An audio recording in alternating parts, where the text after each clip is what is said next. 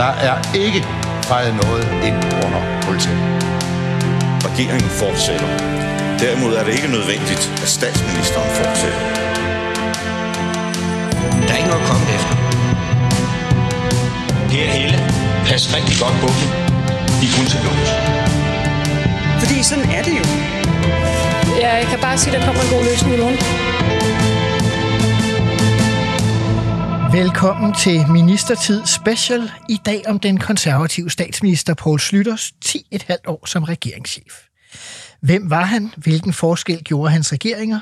Vi skal tale om genopretning af økonomien, fodnoter og atomvalg, trepartsforhandlinger og Tamilsagen. Og vi skal se nærmere på Slytter som repræsentant for tidsånden i 1980'erne i Danmark, Europa og måske hele den vestlige verden. Til at gøre os klogere på det, har jeg inviteret historiker Nils Vium Olesen. Velkommen til dig. Tak skal du have. Du har blandt utrolig mange værker skrevet bogen Poul Slytters Tid, som både er et selvstændigt værk, men også er sjette bind i mammutserien De Danske Ministerier. Slytter kommer til i 1982, men det lå vel næppe i kortene, da han øh, otte år tidligere overtog et noget ramponeret konservativt øh, folkeparti som, øh, som formand og leder.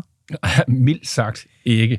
Øh, det konservative Folkeparti var i begyndelsen af 1970'erne i en dyb, dyb krise, øh, som dels var forårsaget af ja, måske eftervirkningerne fra den VKR-regering, man havde i 1968 til 1971, hvor man fik den første borgerlige regering efter 15 år. Men med radikal statsminister. Men med radikal statsminister. De regnes jo for borgerlige dengang. Øh, Måske skal de også regnes for borgerlige i dag, det ved jeg ikke. Men man plejer at placere dem sådan i nyere tid i rød blok.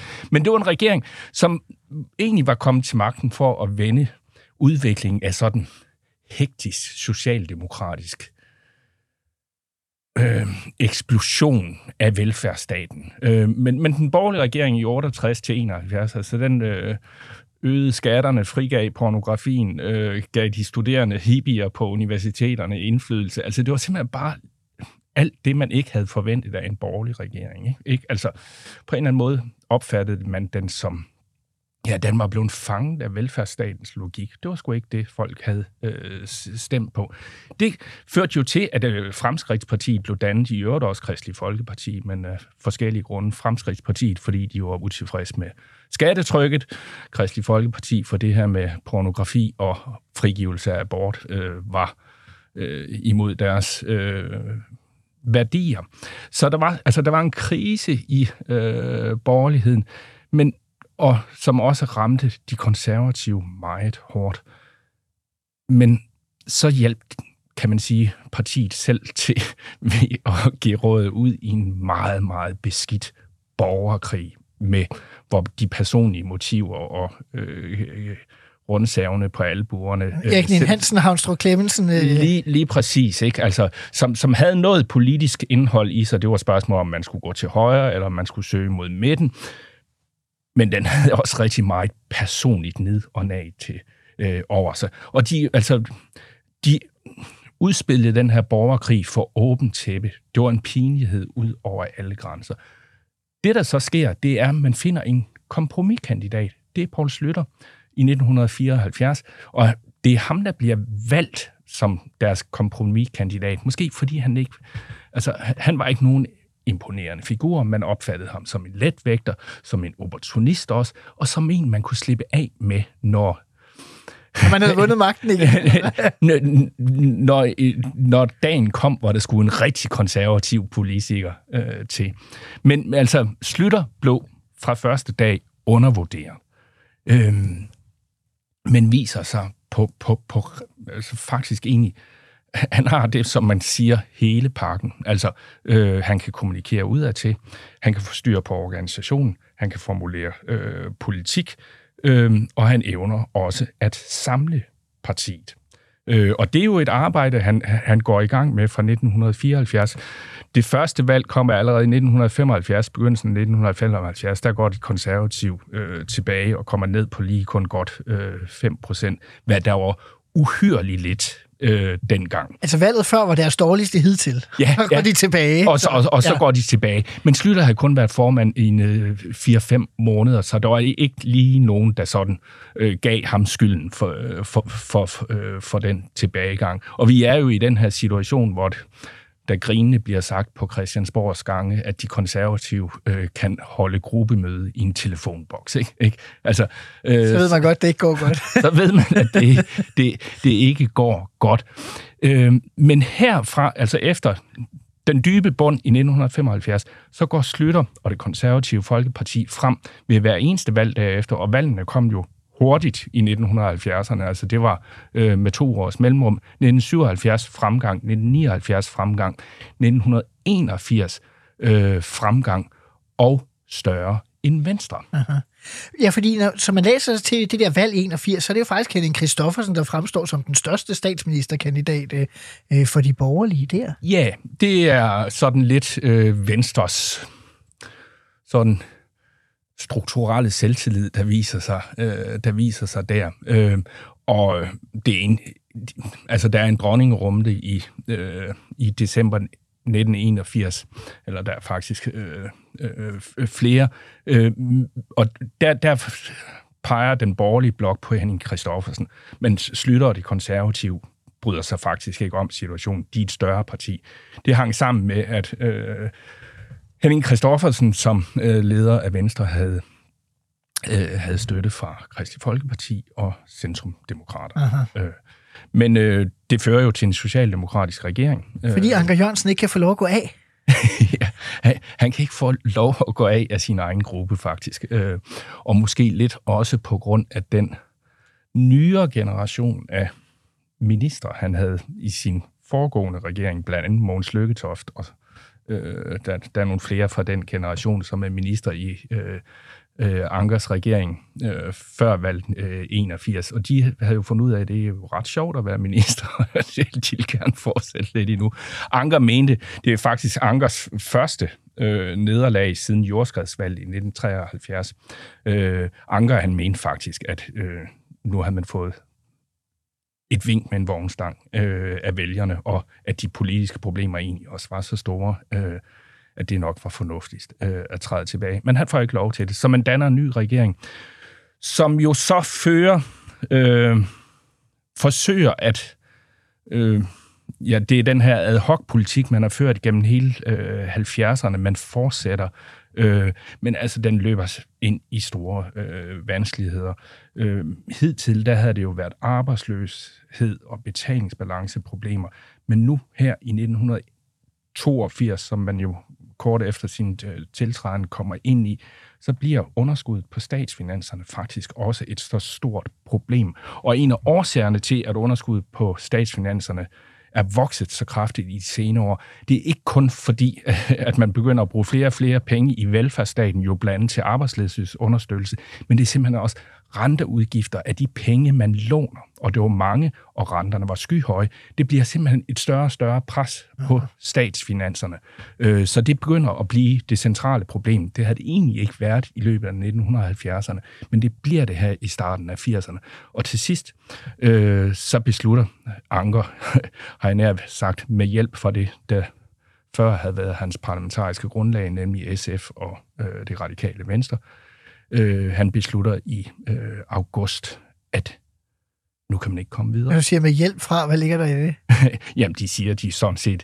Altså, social, øh, Socialistisk Folkeparti stiller øh, store krav til dels øh, øh, fortsat udvikling af velfærdsstaten. Øh, de radikale venstre stiller krav i der peger i den anden retning med øh, store besparelser. Øh, og man kan sige, en anden øh, aktør, der også hjælper Anker Jørgensen med at indse, at han skal træde tilbage, det er LO, altså der også har mistet tilliden til øh, Anker Jørgensen, men jo så ud fra nogle helt andre ønsker og krav og øh, nogle helt andre formulerede interesser, nemlig jo altså øh, lønmodtagernes øh, interesser om fortsat lønfremgang og i hvert fald ikke indgreb i øh, den levestandard, man har som almindelig lønmodtager inden for LO-området. Men Anker Jørgensen, han smider tøjlerne fra sig, eller hvad det er, man plejer populært at sige, at der kommer en dronningerunde, og, ja. Året efter øh, 81, nemlig her i efteråret 82, så bliver det ikke Henning Christoffersen, der bliver den borgerlige Nej. forhandlingsleder. Nej, øh, fordi øh, nu er det lidt alvor på en anden måde.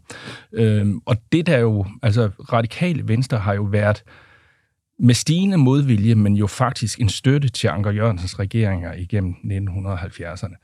Niels Helve Petersen har fået et rigtig godt øje til Poul Slytter. Øh, han, han, han kan se, at det er en politiker, der kan noget. Øh, øh, han har styr på sit eget parti. Øh, han evner at øh, kommunikere. Øh, og han har også en vilje til at, sådan opfatter Niels Helve Petersen, øh, at fokusere på alminvældes interesser, og ikke de her særinteresser, som jo tit er blevet skudt social, øh, Socialdemokratiet i skoene, men jo også de konservative i skoene. Øh, sådan et arbejdsgiverparti, ja. Et arbejdsgiverparti, ikke? Eller storkapitalens parti. Det er nok et mere tidstypisk udtryk øh, fra den gang. Men der har Niels Helve Petersen set, at Poul Slytter faktisk prøver at formulere noget, som sådan er en bredere national interesse. Nu kan man altid diskutere, hvad den nationale interesse er, men i hvert fald altså ikke at spille på særinteresser, og også evner at sige sit, dels de store donorer, fordi det var store donorer, øh, det konservative Folkeparti havde fra industrien, at sige dem imod, øh, men også at sige de dele af partiet og de dele af folketingsgruppen, som ønsker øh, en, en, en mere særinteressepræget politik, dem siger øh, Paul Slytter øh, imod, øh, og han discipliner, disciplinerer dem hårdt også. Øh, indgåede aftaler øh, med øh, for eksempel den socialdemokratiske regering, som nogen måske ønsker at, øh, at bryde, der siger han også nej, sådan opfører vi os ikke så, som konservativ. Og Niels Helve Petersen har igennem 3-4 år stået og betragtet den her udvikling af den politiske leder, Paul Slytter, og så tænker han, det er manden, der skal redde Danmark. Øh, det er faktisk sådan, Niels Helve Petersen øh, tænker. Sideløbende udvikler han så jo altså også et personligt venskab med Paul Slytter, som... Øh, De begynder at spille bridge med deres ægtefælder og sådan noget, Lige ikke? præcis, ja. Øh, og spiser øh, øh, gode middag med simmerretter og, øh, øh, og rødvin til. Altså, det, det, det, det skulle have været ganske hyggeligt. Og dermed er vi i den situation, at øh, både Niels, altså de radikale vil nu pege på, øh, på, Poul, øh, på Poul Slytter. Ja. Men der er også nogle af de, de andre, han, også det Fremskridspartiet. Nemlig også Fremskridspartiet, fordi Henning Christoffersen og Venstre har stadigvæk Kristelig Folkeparti og Centrumdemokraterne med. Men, men altså, selv når man så tillægger de radikale venstre og konservative, så er det ikke et flertal. Poul Slytter medbringer, eller det er faktisk det er med hjælp fra Erik Nien Hansen og Ib Stetter, som også var en øh, to fremtrædende øh, øh konservative folketingspolitikere, øh, de får en lovning fra Glistrup på, at han vil pege på Poul Slytter som forhandlingsleder i en dronningerunde. Og det gør, at der simpelthen er flere mandater bag Poul Slytter, end der er bag Henning Christoffersen. Altså fordi de tre partier, der peger på Slytter og flere mandater, altså sammen med de tre partier, der peger på Henning Christoffersen. Lige præcis, ja. Så det bliver øh, Poul Slytter, der er øh, forhandlingsleder.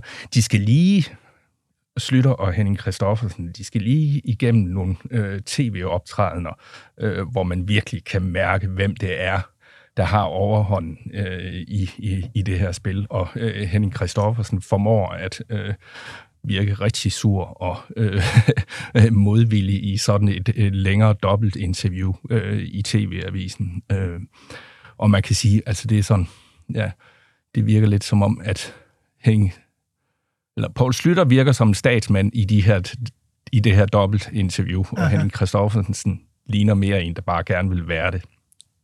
Og det bliver han så ikke i den omgang, han bliver så næstformand for EF-kommissionen senere. Jo, jo, jo, jo. Men, men, men Slytter bliver øh, leder af øh, dronningen. Ja.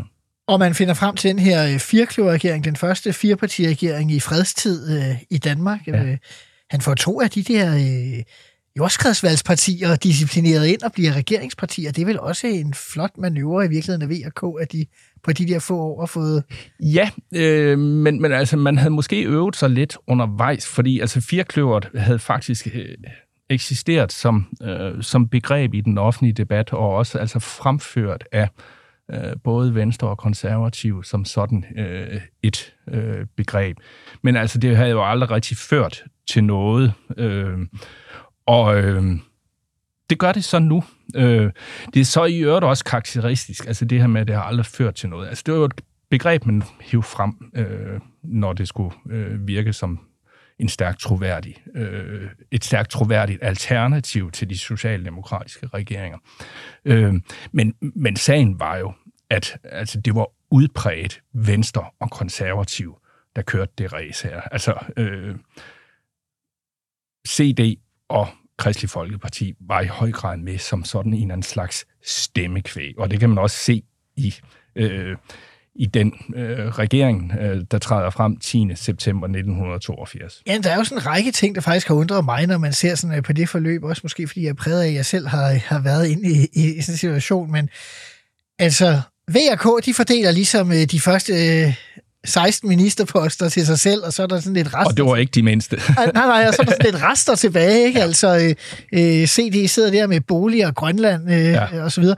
Og CD har faktisk øh, jo kun syv mandater færre end, øh, end de Venstre. er netop ikke et lille parti, de vil kalde et mellemstort parti øh, i, i, i 1982. Ikke? Øh, så det er, det, det er meget påfaldende. Men, men altså, det er jo noget med, altså Venstre og Konservativ er, det er gamle, klassiske magtpartier. Aha. Øh, Centrumdemokraterne er, som du siger, jo netop øh, opstået ved jordskredsvalget. Øh, og det er jo også, altså, og det var, man talte jo om, at det var et parti, der var ejet af det stifter Erhard Jacobsen, øh, som i øvrigt ikke ønsker at komme med øh, i... Øh, han vil ikke være minister. Nej, det, måske er der lidt for meget arbejde ved det, og der er måske heller ikke nogen, der sådan vil opfordre ham til at blive minister. Men hans datter bliver det i øvrigt, øh, og hun overtager jo snart ledelsen øh, af partiet. Men altså, det var også... Altså, det var... Øh, man, man opfattede dem ikke som... Øh, som så kompetente politikere, øh, simpelthen. Altså, de havde måske nok selvfølelse, nogle af dem, en Arne Melcher, øh, for eksempel, altså som, øh, som jo udstrålede sådan øh, imponerethed over sig selv. Men, men, men, men altså, fra, fra Venstre og konservative side, der var man meget omhyggelig med at få besat de tunge poster tidligt. I øvrigt må man også sige om den måde, som regeringen øh, øh, altså den fordeling af ministerposter, der er i regeringen, at det var Venstre, der fik mest. Øh, altså det, det, det er jo lidt betaling for, at Henning Christoffersen må afsige sig øh, øh, statsministerposten. Ikke? Han, øh. han er en af de meget øh, få, øh, der bliver finansminister, selvom han ikke har samme parti som statsminister. Han er vel stadig ja. den seneste, som er blevet det ja. i Danmarks ja. historie. Ja. Ikke? Jo, det er Alene ja. det er jo en ret stor betaling. Ja, det er en ret stor betaling. Øh, det er så måske også udtryk for, at der faktisk var et vist tillidsforhold. Selvom de jo konkurrerende, som Venstre og Konservativ altid er, som Slytter og Christoffersen jo lige netop havde været, altså så er der også på en eller anden måde en form for gensidig tillid, og den, den udvikles også senere. Men du har fuldstændig ret, det er meget sjældent, at man ser finansministerposten øh, gå til en anden end statsministerens øh, parti. Og han får endda også i øvrigt, han får jo titlen af visestatsminister. Øh, vist nok, øh, jeg er ikke helt sikkert. Altså, den er jo blevet brugt lidt sådan i flæng, den titel, og hvad betyder den egentlig? Men det er i hvert fald en af de første gange, øh, den bruges. Vist nok første gang. Øh, der, og, og der, han, der, bliver, han bliver nummer to i, i, i rangfølgen, som, som, som jo tit ellers har været udenrigsministeren men som i nyere tid jo faktisk mere og mere bliver de der nummer to øh, partis ja. øh, partiledere. Ja. Det er måske ja. lidt knæsat med hende Kristoffersen. Ja. Ja. Jeg elsker bare det der med visestatsminister. Ikke? Jeg tror, det er H.C. Hansen, der siger det med den her trekantsregering, at der skal ikke være visestatsminister. Nej, det ville han gerne have som farbe. Og det kan jeg afsløre, det sagde ja. Lars Lykke også, da vi dannede VLAK. så, så, så sådan det er har jeg læst mig til i en bog, der udkom for nylig. så sådan er det også nogle gange. Nå, vi kunne øh, have en helt udsendt som regeringsdannelsen i 82, ja. men jeg tænker, at vi skal gå ind i noget af det politiske, fordi noget af det, man tager meget fat i, det er det med genopretning af økonomien. Ja. Fordi nu er de offentlige udgifter er blevet for store, arbejdsløsheden er stadig for stor, man er stadig sådan lige på kanten af den anden energikrise. Ja. Der er virkelig nogle udfordringer øh, foran en, og man tager nogle ret drastiske beslutninger sådan ja. med det samme. Ja. Øh, ja, og udlandske medier har for ganske nylig talt om en mulig dansk statsbankerot. Altså, det er jo ret altså, det er en dyb krisesituation, hvor regeringen øh, tiltræder. Og før nævnte øh, Henning Christoffersen, han viser sig jo som altså, umådelig initiativrig. Øh, han er uddannet øh, økonom øh, og sætter sig øh, meget markant på finansministerposten. Men vi skal også være opmærksom på, at Finansministeriet, altså deres hemmelige skrivebordsskuffer, de bunede af planer for, hvad der skulle gøres ved Danmark, når man fik en regering, der turde gøre noget ved Danmark. Og her mere end antyder jo, at det var det, der var problemet med Anker Jørgensens øh, regeringer. Øh, men kombinationen af Henning Christoffersen, der har, øh, der har sine egne idéer, viljen til øh, også at øh, tage fat, og så det forberedende arbejde, der er sket i øh, Finansministeriet til den dag, der måtte komme en gang i fremtiden, og det var jo altså så nu i september 1982. Det gør, at der øh, lægges et meget, meget omfattende økonomisk program frem, øh, som indbefatter meget voldsomme offentlige besparelser. Det er meget på overførselsindkomster, øh, og de har en overvægt af ofre, hvis jeg må sige det sådan, øh, blandt øh, arbejderklassen. Øh, altså, det er, øh, altså, det er en politik, der øh, meget vanskeligt kunne være tænkt udført af Socialdemokrati. Øh, altså, der er beskæring af arbejdsløshedsunderstøttelsen, øh, øh, der er beskæring af andre øh, øh, offentlige ydelser, som også vil komme almindelige øh, ufaglærte, faglærte arbejder øh, til gode. Øh, og så er der jo især det her øh, indgreb mod det, man kaldte den automatiske dyrtidsregulering, altså sådan en automatisk opskrivning af alle lønninger øh, i henhold til øh, inflationens øh, udvikling. Så når priserne steg, så fik man bare mere løn? Ja, og det bliver jo en, øh, en spiral, øh, en, en, inflationsmotor simpelthen, altså som hele tiden driver øh, inflationen, øh, men som jo er meget svær at, øh, at, øh, at stoppe, fordi altså, den er overenskomstforhandlet, og vi har jo øh, myten om den danske model, at man ikke piller ved øh, hvad arbejdsmarkedets parter øh, Det gør man lidt, gør. alligevel lidt mere. Det gør man altså, derfor myten, derfor myten. Men der, der, altså, der, man suspenderer det øh, i 1982, og så i øvrigt nogle år senere, så, så afskaffer man det helt.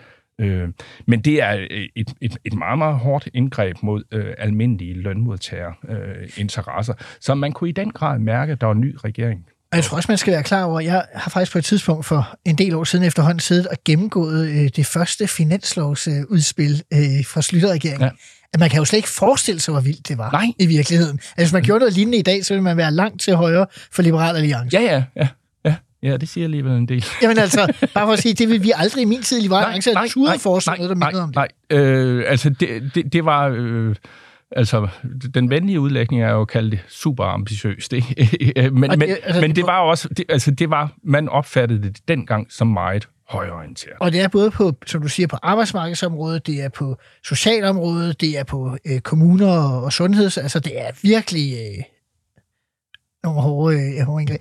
Og så tør man også det i forhold til den internationale økonomi, du talte om før, jo med, øh, hvad hedder det, fastkurspolitik ja. kommer også. Ja, men man, man beslutter, altså det, gennem 1970'erne havde man jo devalueret den danske krone øh, flere gange.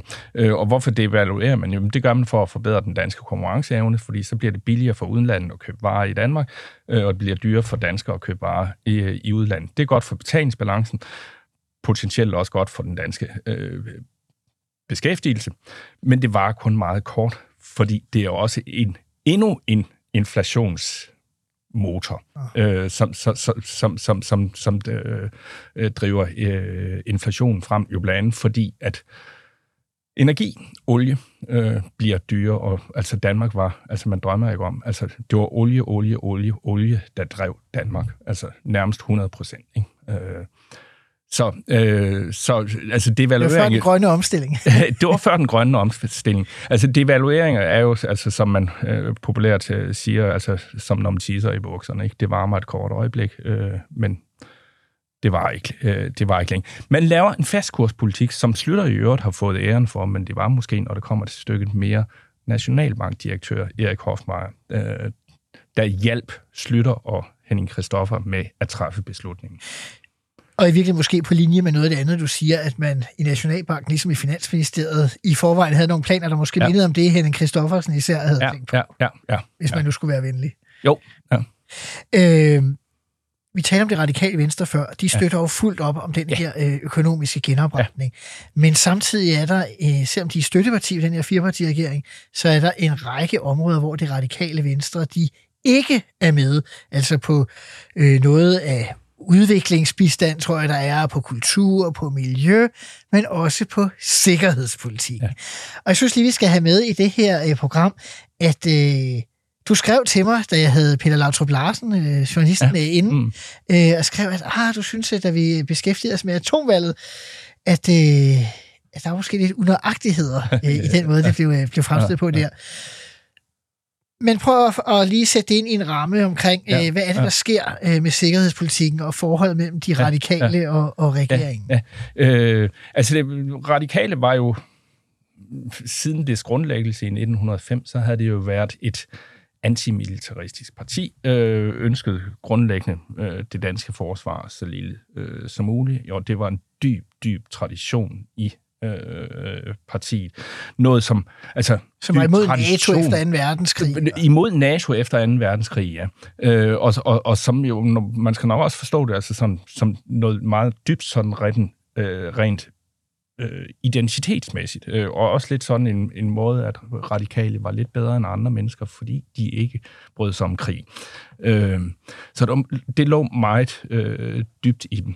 Så sker der jo det, at Socialdemokratiet, der jo ellers siden NATO-medlemskabet 1949, altid havde øh, bakket op om øh, NATO,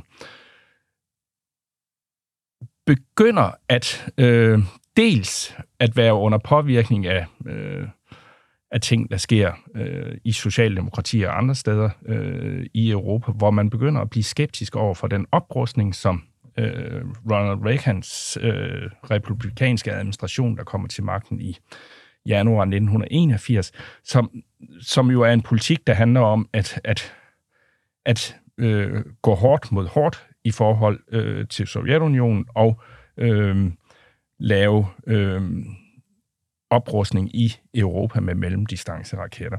Der er en øh, begyndende usikkerhed øh, i partier øh, til venstre fra midten rundt omkring i øh, Europa. Og det danske socialdemokrati var begyndt at blive præget af de her reservationer over for NATO-oprustning allerede i, i den sidste Anker Jørgensen-regering. Men når man nu har smidt regeringsmagten fra sig, øh, så sker der tydeligvis øh, en... Øh, altså, der forstærkes de strømninger i det danske socialdemokrati, fordi nu har man ikke regeringsansvaret, og nu er der ligesom fri leg på den her sikkerhedspolitiske øh, dagsorden. Så man beslutter at stemme nej til, at Danmark skal medvirke til øh, opsætning af mellemdistanceraketter. Øh, det, man kalder i, dobbeltbeslutningen. Dobbeltbeslutningen, ja. Øh, at, at, at, at Danmark ikke skal være med øh, til at øh, opstille mellemdistanceraketter, og de radikale venstre stemmer sammen med Socialdemokratiet og Venstrefløjen. Og det udgør et flertal i Folketinget. Et flertal imod regeringen.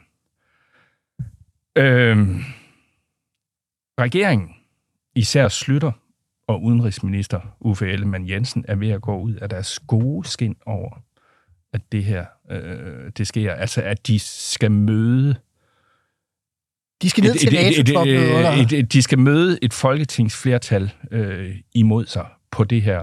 Altså, jo for enhver regering helt essentielle spørgsmål, landets udenrigs- og øh, sikkerhedspolitik.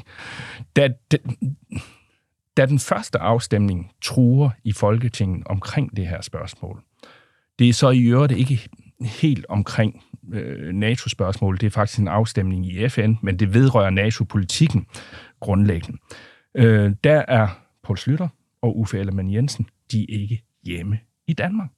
Så det er finansministeren, mastermind bag den store økonomiske plan for genopretningen af Danmark, der er herre øh, i huset. Øh.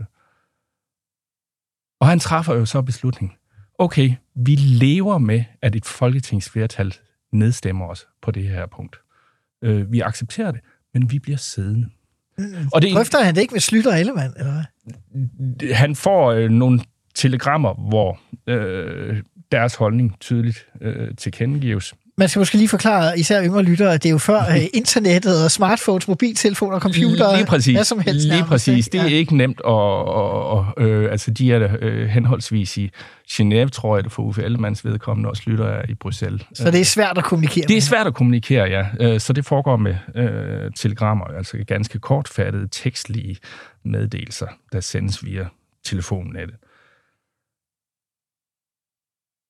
Og altså, Christoffersen mener jo så, at han har fået carte blanche til at køre den her, og i Venstres folketingsgruppe, øh, der mener de også, at øh, vi, vi overgiver os til oppositionen og vælger at følge øh, de øh, anvisninger, som det alternative flertal øh, giver, men vi bliver siddende. Øh, og det er jo det her med, at man bliver siddende, når en regering bliver nedstemt på et meget central og det er det her jo. Og det er et nybrud i dansk politik. Det er simpelthen et nybrud øh, i dansk politik.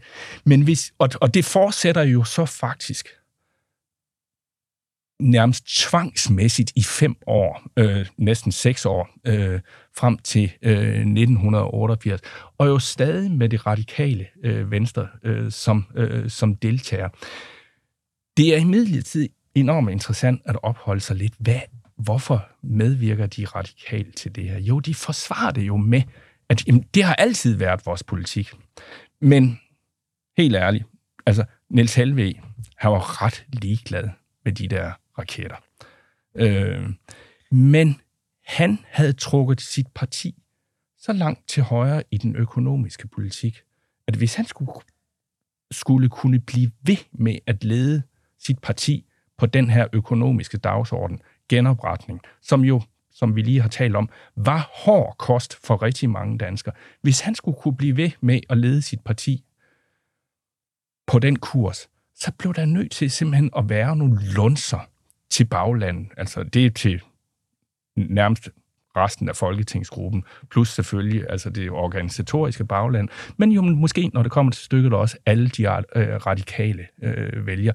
De skulle simpelthen have nogle lunser og lune sig ved. Det kan godt være, at vi fører lidt hård økonomisk politik, men vi kan bare se her, vi holder vores rene, humanistiske, antimilitaristiske linje på sikkerhedspolitikken. Aha.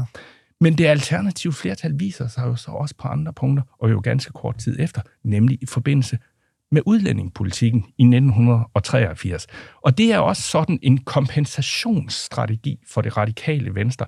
Altså, at man skulle man laver udlændingeloven i 1983, som øh, Dansk Folkeparti øh, siden har kanoniseret som øh, der, hvor det gik galt for dansk udlændingepolitik, ja, set fra deres perspektiv. Og som man i samtiden i øvrigt også kaldte den mest liberale udlændingelov i hele øh, Europa. Ikke? Men det var en del af, af, af den her øh, kompensationsstrategi. Øh, og det er, jo, det er jo et ret farligt spil, øh, Niels Helve han kører. Ikke? ikke? Altså, grundlæggende så manipulerer han sit øh, parti. Men det lykkedes for ham i rigtig mange år. Ikke? Altså, men det kulminerer så, vi bliver nødt til at, at, at, at speede hen til, at i, øh, i foråret 1988, så er der den her berømte situation med de amerikanske øh, krigsskibe, der skal lægge til kaj i Danmark. Og så er der diskussionen om, skal man spørge dem, om de har atomvåben, fordi i Danmark har vi en politik om, at, øh, at, man ikke, at vi er atomfri, så at sige. Ikke? Ja. Øh, og det vil regeringen vil ikke spørge dem, men det vil de radikale. Og Socialdemokratiet. Ja, altså, og, og, og det er jo efter mere end 20 nederlag for regeringen i Folketingssalen på øh, udenrigs- og sikkerhedspolitikken.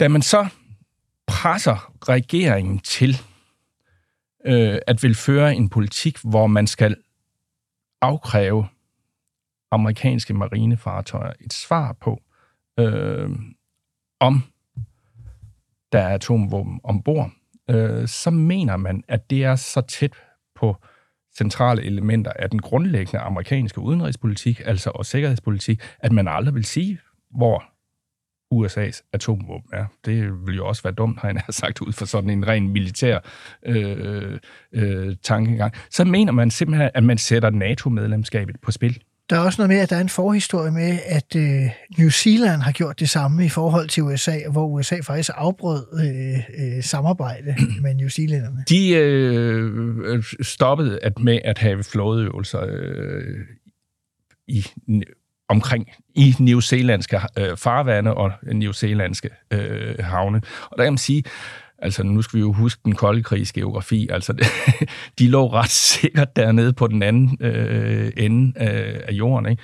Danmark lå øh, ved ude, øh, den sovjetiske udsejling øh, fra for deres Østersø-flåde. Øh, ikke? Altså, og ved kysterne fra det kommunistiske Polen og det der er. Lige præcis, lige præcis. Så Danmark er øh, i en anden situation. Og Slytter, øh, Slytter øh, træffer beslutningen om, at øh, så må vi jo at grundlæggende træffer han en beslutning om, at det her det skal føre til valg, men han siger egentlig først, at nu skal vi lige høre øh, de centrale allierede hovedstader, hvad de mener om, øh, om den her situation, og det er jo nærmest øh, som at bede om, at de siger, at det, det, det duer ikke, det er noget værre noget. Så han skaffer sig et valggrundlag? Han, han skaffer sig et valggrundlag, og valg bliver, øh, tror det er otte dage efter.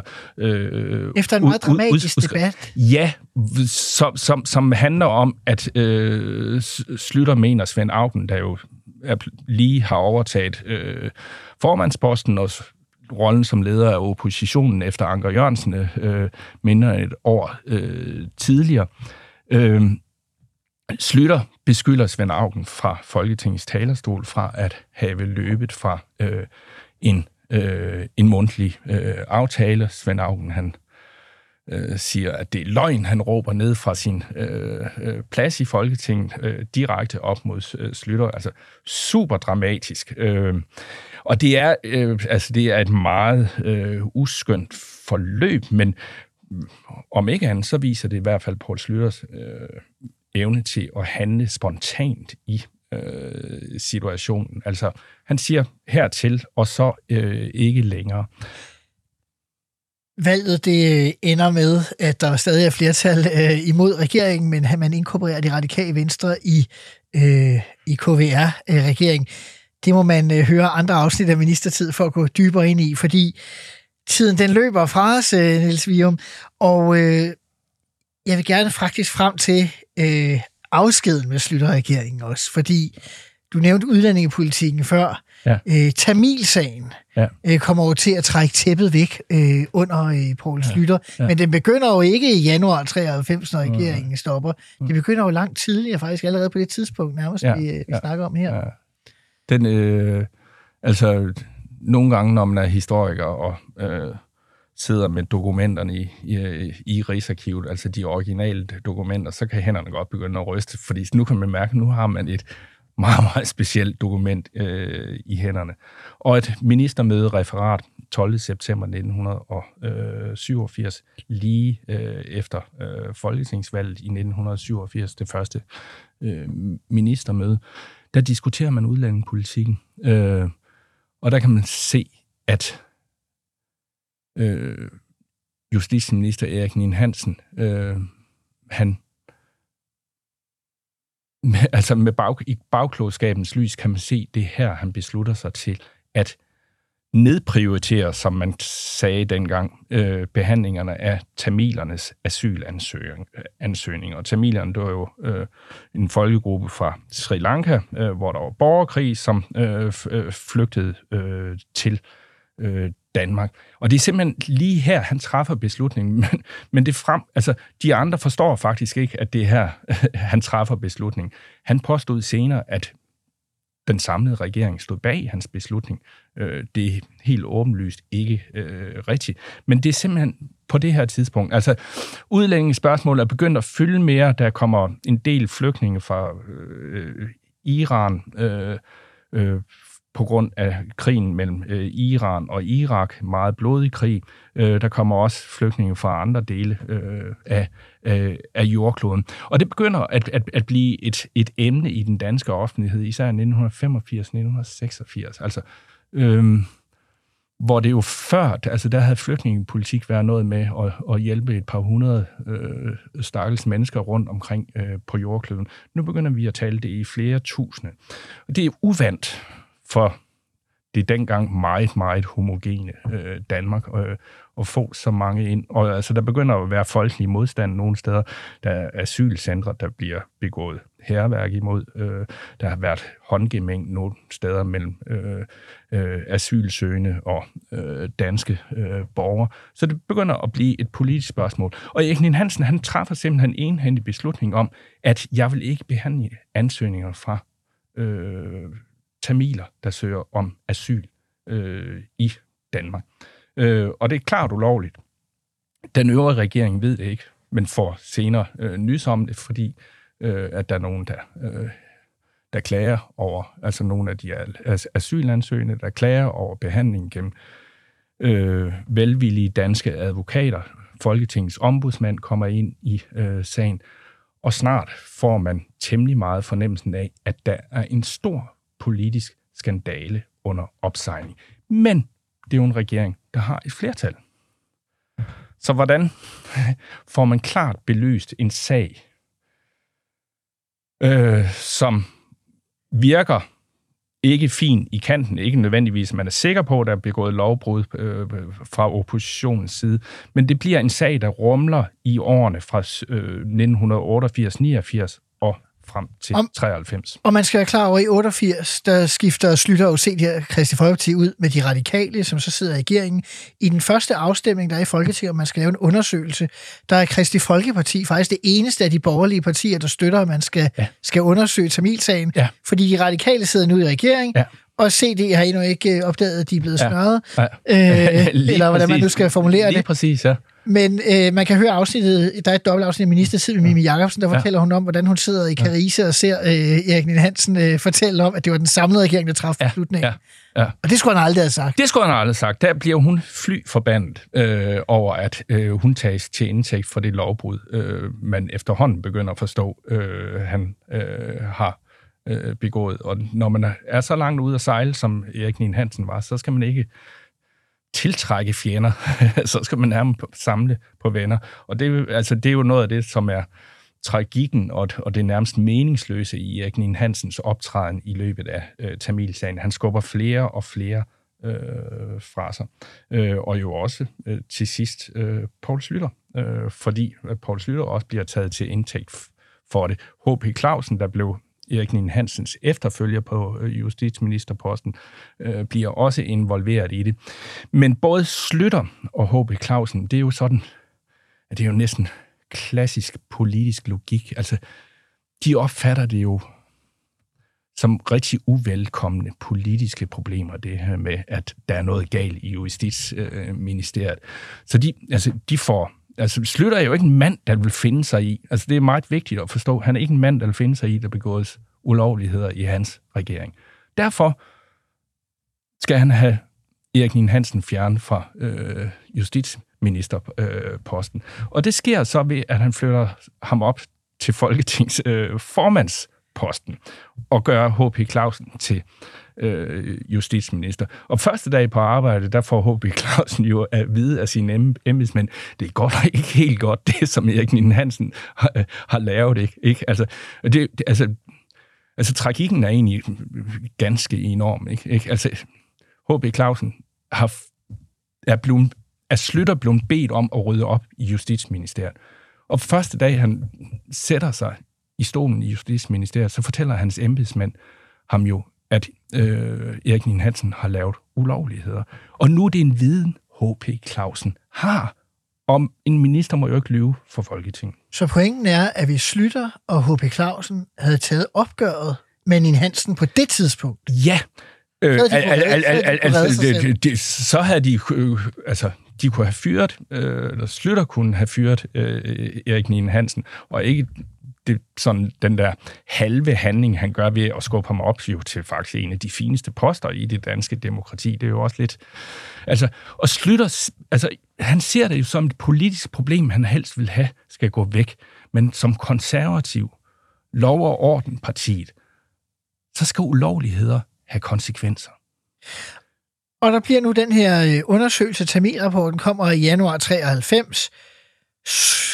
Slytter og Uffe Ellemann starter med en eller anden plan om, at Henning Kristoffersen, der nu er blevet finansminister konservativ, han skal blive ny øh, forhandlingsleder statsminister, øh, hvad ved jeg.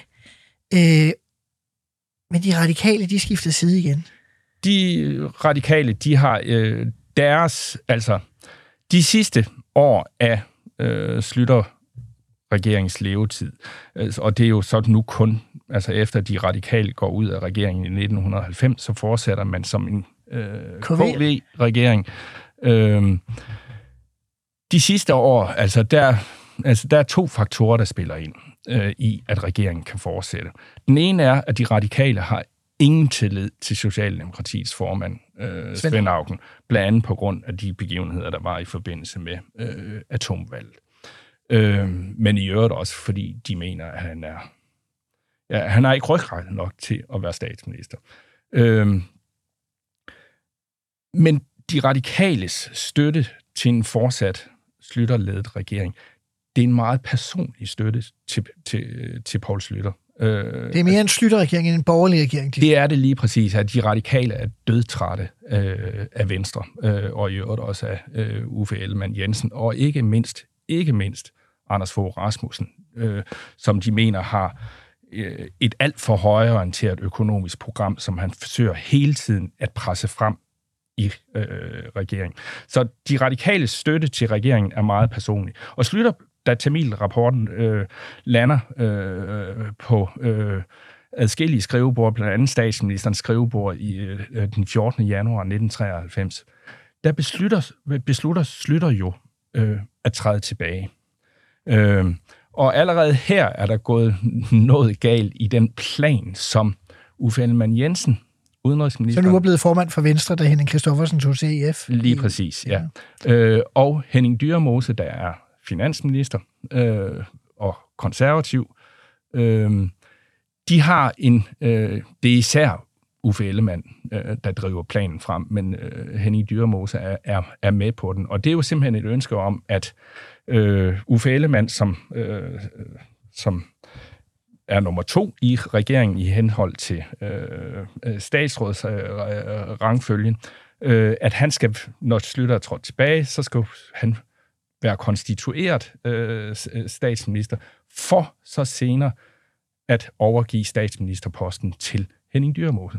Altså Uffe Ellemann vidste godt, at de radikale vil aldrig i verden øh, leve med en regering, hvor Uffe Ellemann var øh, statsminister. Og for så vidt heller ikke en med Henning Dyrmose. Nej, men, men det var da i det mindste ikke så slemt. Man håber på det. Og det er jo antageligt måske også i en eller anden forestilling om et chicken game, altså hvem blinker først, et hvem blinker først øh, spil. Altså at hvis Henning Dyrmose så blev udnævnt af øh, dronningen, så kunne man møde øh, Folketinget, turde de radikale så at vælte den regering ved først kommende givende lejlighed, og det vil jo være en 4-5 dage efter. Men der sker det meget bemærkelsesværdigt, at kongehuset øh, træder ind øh, med øh, det foregår. Øh, jeg er sikker på, at dronning Margrethe har været øh, øh, aktiv i, øh, i, i, i beslutningen, men det er kabinetssekretærs øh, Ejlskov Holm, Niels Ejlskov Holm, øh, som meddeler øh, statsministeriet, at den der model der, øh, altså at der udnævnes en ny statsminister, uden at der har været en dronningerunde, den vil vi ikke finde os i. Og det er fordi, at en af regentens få politiske forpligtelser er at sørge for, at hvis der bliver udnævnt en regering, må den ikke ved førstkommende lejlighed blive mødt med et mistillidsvotum. Ja, det, det, det er jo sådan en fortolkning af grundloven, fordi der står jo bare, at, at, at kongen udnævner og afskediger øh, ministre. Men det vil jo være en pinlighed ud over alle grænser, hvis dronningen skulle udnævne en statsminister, der faldt fire dage efter vedkommende øh, var uden, blev udnævnt. Det vil også være en pinlighed for hele folkestyret. Øh, og, og, og, og vælgernes tillid til, at det her land ikke var en øh, bananrepublik. Uffe Ellemann er så desperat af Henning Dyrmose for at bevare magten, så de tilbyder den øh, nye radikale leder, Marianne Hjelved, øh, ja. som har siddet i, i Folketinget i få år på det her tidspunkt, at blive statsminister for en borgerlig ja. regering. Ja. Ja, øh, altså det, det, der, der var drøn på Christiansborg øh, i, de, i de dage der, ikke? Og det, det, er, det er jo en ret vild ting, ikke? Altså, øh, og der kan man sige, altså, men altså, jeg tænker, altså, ja, og nu kommer jeg jo også selv til, lidt til at grine af det, men, men altså, vi skal jo også forstå, altså, at politikere, og det tror jeg jo, vi skal tilgive dem. Altså, de søger magten. Det er jo faktisk det, der er deres øh, rolle, og i en eller anden forstand er det jo også det, øh, vi vælger dem til øh, at gøre. Så det, altså, det er svært at slippe magten, og det var det i, i den grad for, øh, for Uffe Ellemann øh, og, og, og, og, og, og også for øh, Henning Dyrmose. Men de tilbyder Marianne Hjelved øh, posten, men hun siger nej. Hun vil hellere have politikken gennemført i en socialdemokratisk regering, end at gennemføre andres politik i en borgerlig regering. Lige præcis. Nå, Niels Vium, her til sidst, så skal jeg også, øh, vi skal snakke om det her med, hvad er Slytter udtryk for? Vi ser jo Thatcher i UK, vi ser Reagan i USA, vi ser Kohl i Vesttyskland, som det hed dengang. Altså, der er sådan konservativ eller nyliberal, ja, et eller andet ja, bølge ja, i den vestlige ja. verden. Jamen, helt klart. Altså, man kan sige, altså, der var velfærdsstatens guldalder, altså de første knap 30 år ind til den første oliekrise, de første knap 30 år efter øh, 2. verdenskrig, det er velfærdsstatens øh, guldalder. Den drevet frem af øh, øh, politikere, der ønsker at skabe en velfærdsstat, og det er egentlig både borgerlige og øh, socialdemokratiske politikere over hele øh, Europa. Og de ønsker at involvere både arbejdsgiver og frem for alt den øh, organiserede arbejderbevægelse som samarbejdspartner i udviklingen af velfærdsstaten. I Danmark og i Skandinavien er det udbredt, altså kollektivistiske idealer, der driver det. Ikke? Øh, det er stadigvæk et samfund, der er præget af, hvor man stemmer efter klasse og stand. Øh, og det kendetegner ikke kun Skandinavien, men stærkest i Skandinavien, men, men Storbritannien var også præget af det. Og så kommer der nogle nye strømninger, fordi velfærdsstaten bliver ligesom, kommer i krise, og bliver i en eller anden forstand, altså tilliden til velfærdsstaten svinder i 1970'erne. Øh, men samtidig er der jo sket den her store velstandsbølge, som jo også frigør folk fra klasse og stand, øh, og giver folk nye muligheder for at realisere sig selv. Og det, der sker, det er jo, at vi går fra et skifte fra meget kollektiv, kollektive idealer og værdier til en periode med individuelle idealer og øh, værdierne. Altså 1980'erne, altså det er jo... Det er, folk søger... Øh, fest, glade dage, personlig udvikling og frem for alt, altså at man får et fedt job, hvor man tjener mange penge. Men alligevel, når man ser på sådan uh, Thatcher, der går måske i UK fra et mere venstreorienteret land end Danmark til et mere højreorienteret land. Jamen, det er altså, præcis beskrevet, ja.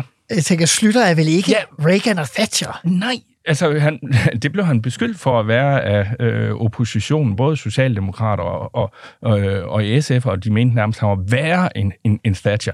Men Slytter altså smadrer jo ikke den danske velfærdsstat. Måske, hvis vi skal være meget venlige, så redder han den danske øh, velfærdsstat. Og hvorfor er det tilfældet? Hvorfor gør han ikke det, som de andre gør?